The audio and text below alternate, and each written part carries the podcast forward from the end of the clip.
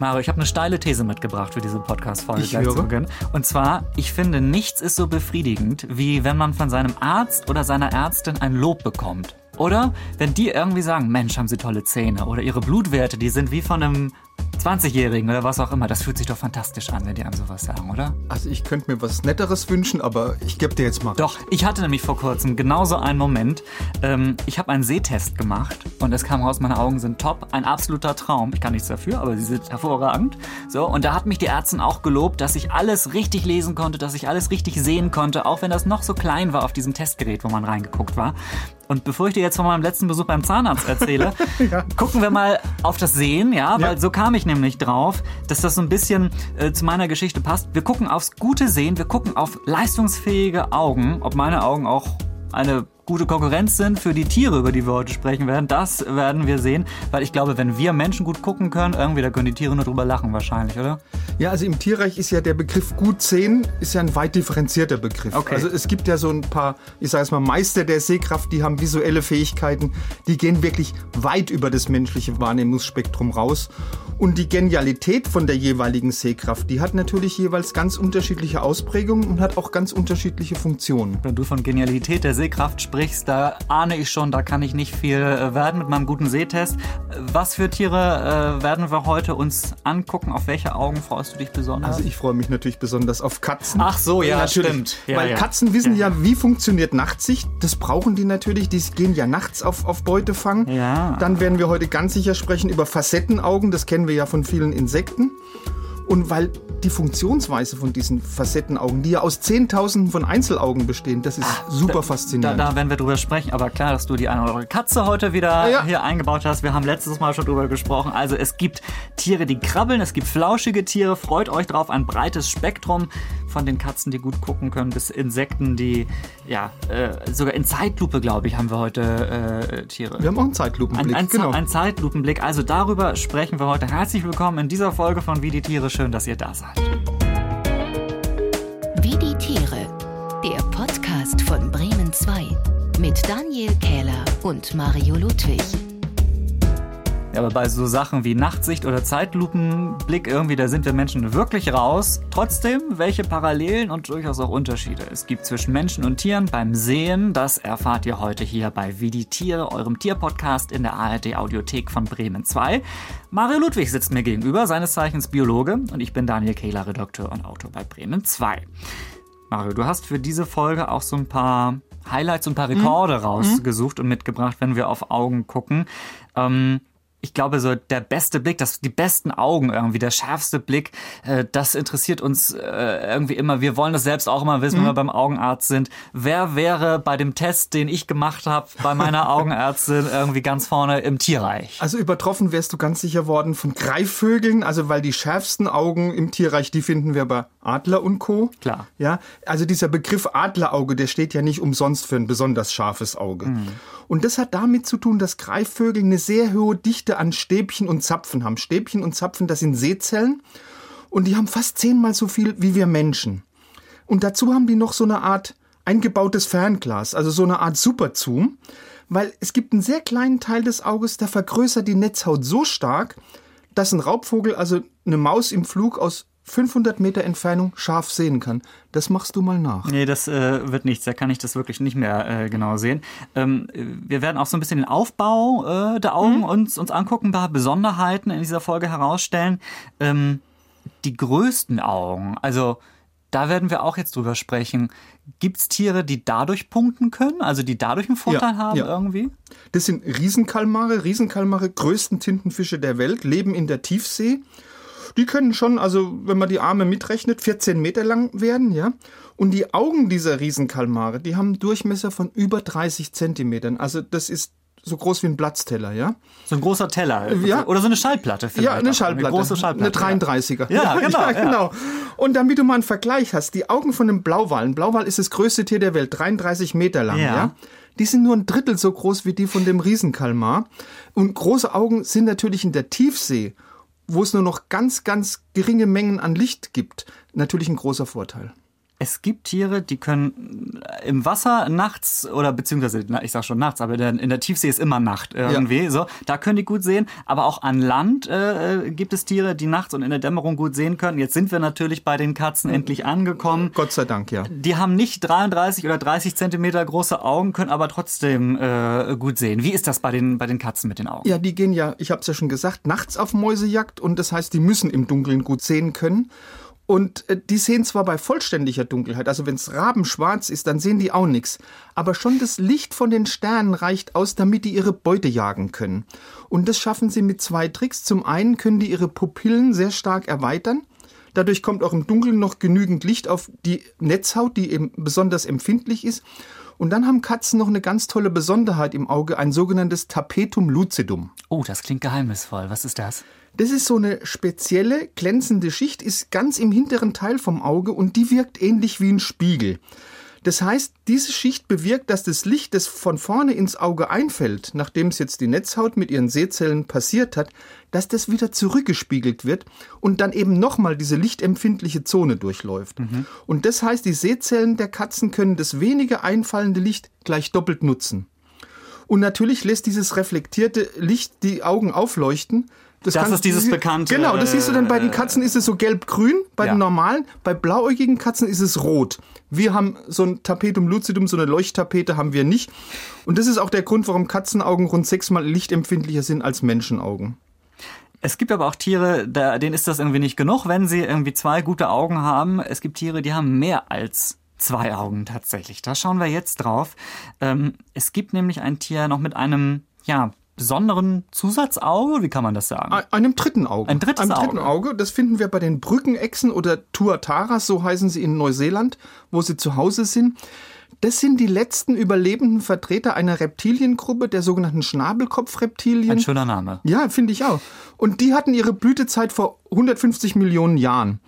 Und junge Tuataras haben ein ganz besonderes Sinnesorgan. Und zwar ein drittes Auge, das sitzt mitten auf der Stirn das schließt sich jetzt zwar im Lauf von der Entwicklung, aber übernimmt danach eine wichtige Funktion weil dieses dritte Auge, das ist besonders empfindlich für ultraviolettes Licht und deshalb können die Echsen damit den Grad der Helligkeit bestimmen und da können die damit eben ihren Schlafrhythmus regeln oder sie können die Dauer von ihrem Winterschlaf regeln. Also ein Spezialauge, wie du schon gesagt hast. Also wirklich ein sehr spezielles Auge mit UV-Lichtwahrnehmung, was das bedeuten kann. Wir haben das alle schon mal gehört, irgendwie so äh, UV-Licht, aber mhm. vielleicht ist es gut, wenn wir das noch mal ganz kurz aufdröseln, was genau das bedeutet.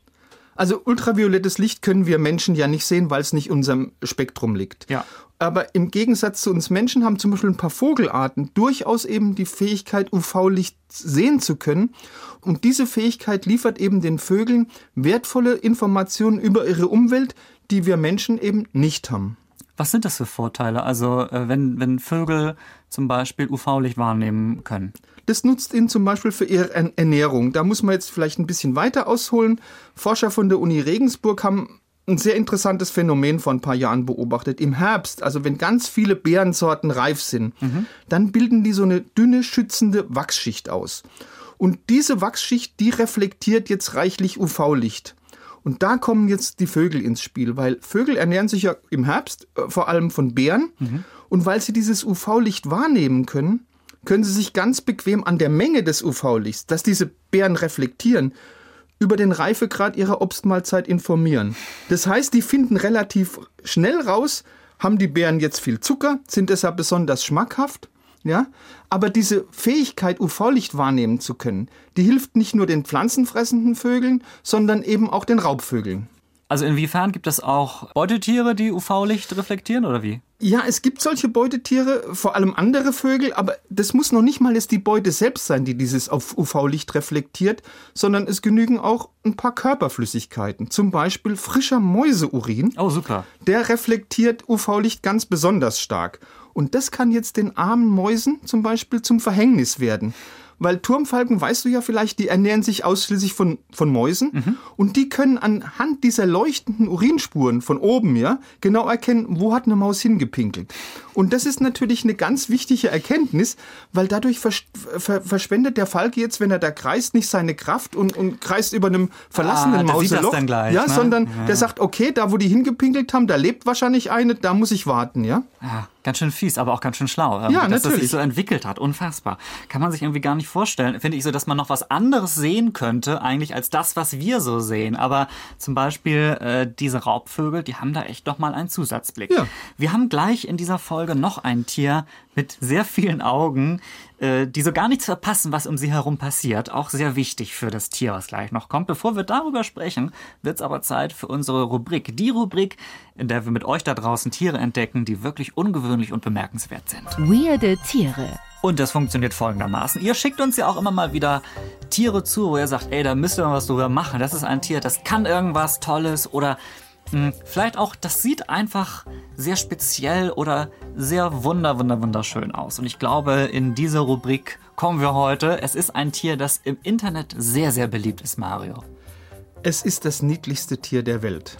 Es ist das Das ist eine Rampe, die du da baust. Ja, es ist das Quokka. Und damit stehe ich nicht allein, dass es das niedlichste Tier der Welt ist. Das sagen auch viele Laien, das sagen auch viele Profis, ja. Und es ist wirklich eins der am häufigsten fotografierten Tiere. Also zumindest im Augenblick ist es jetzt so. Quokkas, wer die jetzt nicht kennt, gehören zu den Kängurus, sind so 60 Zentimeter groß, sehen auch wie so ein Känguru aus. Und dieser Name Quokka, der kommt aus der Sprache der Aborigines, sind Veganer, ernähren sich von Gräsern und Blättern.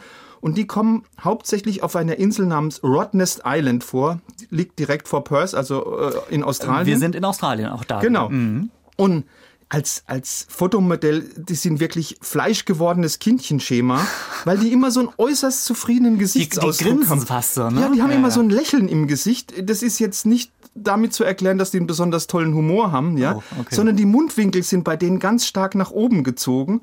Und genau wegen diesem Lächeln gehen also jedes Jahr Tausende von Touristen nach Rottnest Island, um ein Foto von sich und eben diesen lächelnden Ja, das, hab- das habe ich schon mal gesehen. zu, zu machen, ja. Und äh, die Fotos sind natürlich dann der Hit auf Instagram, Ja, ja, auf klar. Twitter oder auf Facebook. Und diese Quokkas, die sind auch nicht sonderlich scheu. Ähm, das erleichtert das Selfie machen, ja, ganz im Gegenteil. Also es gibt Quokkas, die die posieren, also regelrecht für Die- die Selfies. freuen ja? sich dann auch, wenn ja? jemand kommt, Und die ja. haben sogar ihre Lebensgewohnheiten wegen den Touristen umgestellt. Die waren früher nachtaktiv, weil aber die Touristen tagsüber nach äh, Rhode Island kommen, Rottnest Island kommen, um ihre Quokka-Selfies zu machen, bleiben die jetzt am Tag wach, weil dann können sie Ja, den ja, Touristen klar. Nahrung klauen ja. und die Touristen füttern die als. Ach, es geht um die Nahrung im Prinzip. Es geht um ne? die Nahrung, aber äh, äh, Quokkas füttern ist streng verboten. Also wer beim Füttern erwischt wird, muss 300 australische Dollar bezahlen. Also halten wir mal kurz fest, das ist zwar toll, äh, dass, äh, dass diese Tiere so süß au- aussehen, aber so richtig gut ist es eigentlich nicht, dass da irgendwie tausende Touristen irgendwie so Nein, kommen. vor ne? allem, wenn sie die füttern, dann werden die ja abhängig von den. Touristen. Und das will ja natürlich kein Mensch. Ja? Ja, mhm. und, und irgendwann ist, finden die Quokkas jetzt auch das äh, Fotografieren nicht mehr so toll. Also dann ist Schluss mit lustig. Dann können die auch mal kräftig zubeißen. Und in Australien kommen jedes Jahr ein paar Leute ins Krankenhaus, weil sie von einem Quokka gebissen worden sind. Ja. Und Quokkas, das muss man jetzt auch sagen, so niedlich die sind, vor allem weibliche Quokkas, die haben auch zumindest aus menschlicher Sicht betrachtet eine dunkle Seite. Was kommt denn jetzt? Weil wenn sich Quokka-Mütter, also von einem Fressfeind wie einem Fuchs bedroht fühlen, ja, dann greifen die zu einem sehr egoistischen, sehr brutalen Trick. Die werfen einfach ihr Junges aus dem Beutel raus und Was? hüpfen dann ganz schnell weg, ja. Und dieses arme Junge, das also mit einem Schlag mutterlos geworden ist, es ruft dann verzweifelt nach seiner Mutter nein. und zieht dann natürlich sofort die Aufmerksamkeit des Angreifers auf Das sich. ist ja fies. Und damit erhöhen sich natürlich die Fluchtchancen von der Mutter ganz massiv.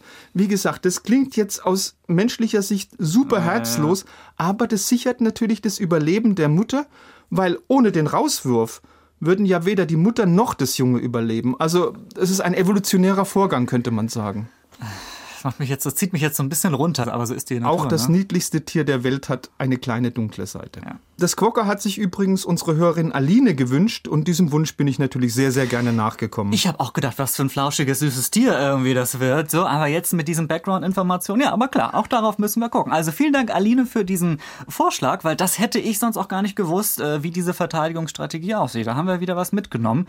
Wenn ihr jetzt auch sagt, ah, ich kenne auch ein Tier, das ist vielleicht auch super süß, aber irgendwie kann ich mir vorstellen, das hat vielleicht auch eine dunkle Seite. Guckt euch das noch mal genauer an. Ja, nehmen wir gerne auf auf unsere Ideenliste. Schreibt uns zum Beispiel auf Instagram oder per Mail, wie das geht, erzähle ich am Ende dieser Folge.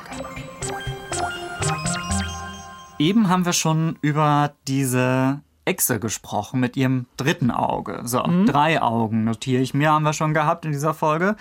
Ähm, jetzt kommt ein Tier, auch das könnte wahrscheinlich nur darüber lachen, über dieses dreieugige Echsentier. Äh, es geht jetzt um einen Krebs. Was genau für einen?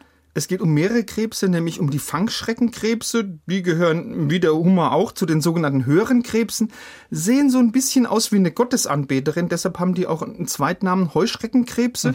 Sind verschieden groß. Das kann ein bis zwei Zentimeter groß sein, so ein Tier. Kann aber auch 30 Zentimeter groß sein. Es gibt über 400 Arten. Die leben auf Korallenriffen, vor allem in, im Indopazifik und ernähren sich räuberisch, also von Garnelen, Krabben, Würmern und so weiter. Okay, also wir haben das schon mal ein bisschen kennengelernt, diese Heuschreckenkrebs, auch schöner Name mal wieder, ne?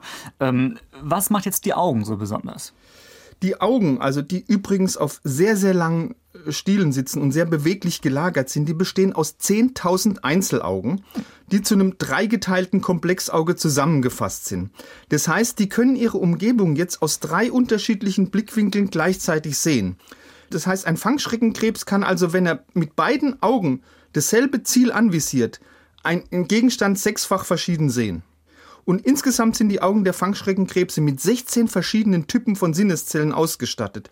Und mit denen können die 100.000 Farbabstufungen sehen. Das geht von Rubinrot bis Ultraviolett. Dann kommt noch polarisiertes Licht dazu. Also im Vergleich dazu ist unser menschliches Auge, das gerade mal zwei Typen von Sinneszellen hat, wirklich primitiv aufgebaut. Die haben 10.000 Einzelaugen? waren das? 100.000, nein, ja, 10.000 Einzelaugen und können 100.000 Farbabstufungen Wow, sehen. also äh, Wahnsinn, was dieser Fangschreckenkrebs, was diese Fangschreckenkrebse können. Hast du die schon mal äh, erlebt, diese Krebse? Ja, ich habe mal einen in, der, in die Hand genommen und habe das bitter bereut. Der hat mich nämlich mit seiner Schere gezwickt und es hat ordentlich geblu geblutet, ja? Also, äh, auf, auf jeden Fall auch noch ein wehrhafter Krebs offenbar. Ja, ziemlich wehrhaft. Nicht nur der Blick in die Welt der Krebse, sondern generell der Blick in die Welt äh, der Augen in der Tierwelt, im Tierreich. Jetzt sind stattdessen aber eher unsere Ohren gefragt. Welches Tier klingt hier? Ja, denn wie immer am Ende unserer Folgen kommt jetzt unser Tierrätsel und eigentlich bin ich's. Also ich bin schlechter Verlierer, sagen wir es mal so. Es gibt ja schon Hörerinnen und Hörer, die mich ermutigen. Du hast es auch gerade äh, gesehen, wir haben ja auch letztens eine Postkarte gekriegt, wo auch ein Hörer raufgeschrieben hat, Daniel, ich drück dir die Daumen. Es ist hoffnungslos, aber wir drücken dir die Daumen. Alle ganze Familien wünschen sich, dass ich auch noch mal einen Punkt bekomme, möglicherweise. 16 zu 5. Tobi aus dem Bremen 2 Team hat heute das Geräusch mitgebracht. Habe ich eine Chance heute? Ähm, ich glaube, du hast eine Chance. Ich will dich wieder aufbauen. Ich weiß, du bist sehr. Ich nehme mir das jetzt zu Herzen. Ja, natürlich. Also ich glaube, ich glaube, du hast eine gute Chance heute. Okay, Wirklich, ja. wirklich. Ähm, weil ähm, vielleicht nicht ganz so viel Expertise gefragt ist wie sonst immer. Ähm, und Biologie. Jetzt kommt eine Kuh Studium irgendwie und irgendwie sowas. Nein, nein, nein, aber, nein, nein, absolut, absolut. Aber wie gesagt, ich fand ja auch das Thema unfassbar spannend. Ja. Und ganz ehrlich, ne, man überlegt sich ja, man kann ja immer nur von sich selbst ausgehen. Und wenn wir sehen, dann denken wir ja schon, dass wir das Beste sehen, was es gibt. Man Ja. kann sich ja gar nicht vorstellen, wie es ist, schärfer oder weitwinkliger oder was auch immer zu Noch gucken. UV-Licht und, irgendwie, Und ne? das macht es ja so unfassbar spannend. Oder UV-Licht oder Nachtsicht. Genau. Und das ist doch total irre, oder? Also man kann es nur in Animationen leicht nachempfinden, was die Tiere Das ist es. teilweise Wir alles können es ja auch haben, nicht irgendwie live irgendwie, na wobei UV, das kann man theoretisch glaube ich schon irgendwie mit Ja, oder mit Hilfsmitteln. Mit, Mit einem Fernglas kannst du ne? dann Greifvogel ja, spielen. ja, mit, mit Hilfsmitteln kann man das irgendwie so ein bisschen, aber du sagst es, man kann es eigentlich gar nicht so richtig greifen. äh, Und, und, und das fand ich, fand ich jetzt ganz speziell richtig spannend nochmal. Immer diesen Perspektivwechsel, sich versuchen zu irgendwie zu erdenken, wie, wie ist das denn? Wie abgefahren muss das sein? Ich bin gespannt, ob das Tier, das du mitgebracht Ja. hast, Gut sehen kann. ob das, ob das gut sehen kann. Also, es geht los yes. und ihr müsst schnell sein. Ja. Papagei. Wellensittich. Es ist kein Papagei und es ist kein Natürlich ist das kein Papagei und kein Wellensittich, weil das ist, das ist, also es ist ein Vogel selbstverständlich. Es ist ein Es ist ein Vogel, das gibt schon mal einen halben Punkt für mich. ähm, es ist. Äh, Daniel ist nah dran, es, ich. ich bin, ich habe Vogel gesagt, ich bin sehr nah dran. Süß, wie ich aufgebaut werde Es ist ein Tobi. Buttervogel. Nein, nein, nein, nein, nein. Das, äh, ich habe das schon mal gehört. Wisst ihr was? Ich spiele es nochmal Ja. ab. Ich weiß es. Ich spiele. Es ist ein Tukan. Nein. Achtung, los. Ein kleiner Greifvogel. Es ist ein Turmfalke. Ein Adler. Daniel hat's, es ist ein Adler. Und ich wundere mich, dass ihr jetzt erst drauf kommt. Natürlich. Natürlich ist es ein Adler. Und ich habe echt gedacht, oh mein Gott, ich spiele es ab und ihr sagt sofort Adler. Also der Plan ist aufgegangen. Aber ich habe auch gesagt, Daniel kriegt den Punkt. Das finde ich aber gut. Ein Tier aus der Folge heute im Prinzip. Daniel, du bist, du machst dich. Ich bin der Meister der Herzen. Ja, äh, genau. Und du hast jetzt ja auch gewaltig aufgeholt. Ne?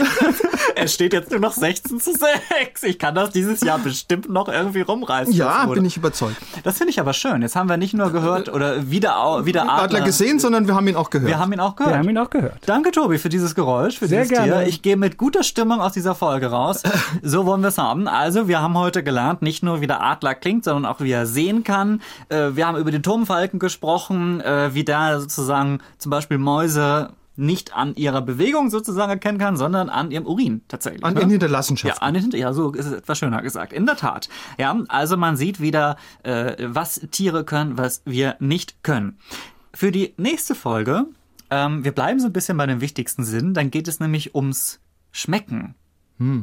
Ja, hm, haben wir ein Tier, das uns das besonders kunstvoll schlabbert oder ein, ein Tier, Ja, das gut schmecken kann? Ich würde gern ein Tier vorstellen, das kann mit den Füßen schmecken. Mensch, das klingt auch vielversprechend. Ein Tier, das mit den Füßen schmecken kann. Ja. Äh, Also äh, schmecken, nicht riechen. Ne? ja, ja, schmecken. Habe ich riechen gesagt? Nein, ich habe schmecken. Nein, alles gut. Ja gut, aber riechen, das wäre auch nochmal interessant vielleicht, ob das mit den Füßen auch geht. Naja, aber auf jeden Fall gucken wir nächstes Mal erstmal aufs Schmecken, auf interessante Zungen, was die Ja. alles so können. Ähm, und äh, mal gucken, äh, wie weit uns da die Tiere voraus sind uns Menschen gegenüber in diesem, in diesem Sinne. Unsere nächste Folge dann also in 14 Tagen, wie immer in der ARD Audiothek und überall sonst, wo es gute Podcasts gibt. Äh, Natürlich bin ich euch noch schuldig zu sagen, wie ihr uns schreiben könnt. Am besten über Instagram, wie die Tiere heißen wir da. Ähm, oder geht auf bremen2.de, da gibt's das allgemeine Kontaktformular, wie immer, wie die Tiere reinschreiben, das kommt bei uns an. Und wenn ihr sagt, Mensch, 14 Tage, das ist aber noch lange hin, bis entweder äh, Daniel Kehler irgendwie ein Tier errät oder Mare Lüth mich irgendwie äh, über irgendwelche äh, Vögel was erzählt, dann haben wir noch einen Tipp für euch. Ihr könnt nämlich noch in einen anderen Podcast reinhören. Wir haben ihn schon mal erwähnt, er ist von unseren Kollegen bei SWR 3.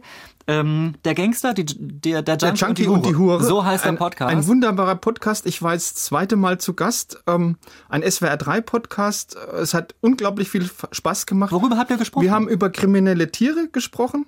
Natürlich aus menschlicher Sicht gesehen kriminelle Tiere und haben da so ein bisschen Mensch-Tier-Vergleiche angestellt. Es war unglaublich spannend und sehr, sehr nett. Ja, also dann für euch noch etwas mehr Hörstoff gibt's auch in der ARD Audiothek zu hören. Unser Tipp für die Woche, in der wir sozusagen nicht aktuell sind für euch im äh, Podcast-Feed, aber dann in 14 Tagen auch wieder wie die Tiere. Und für heute sagen wir Ciao, danke fürs Zuhören und freuen uns, wenn ihr das nächste Mal wieder dabei seid. Ciao auch von mir. Wie die Tiere. Der Podcast von Bremen 2. Alle Folgen in der ARD Audiothek.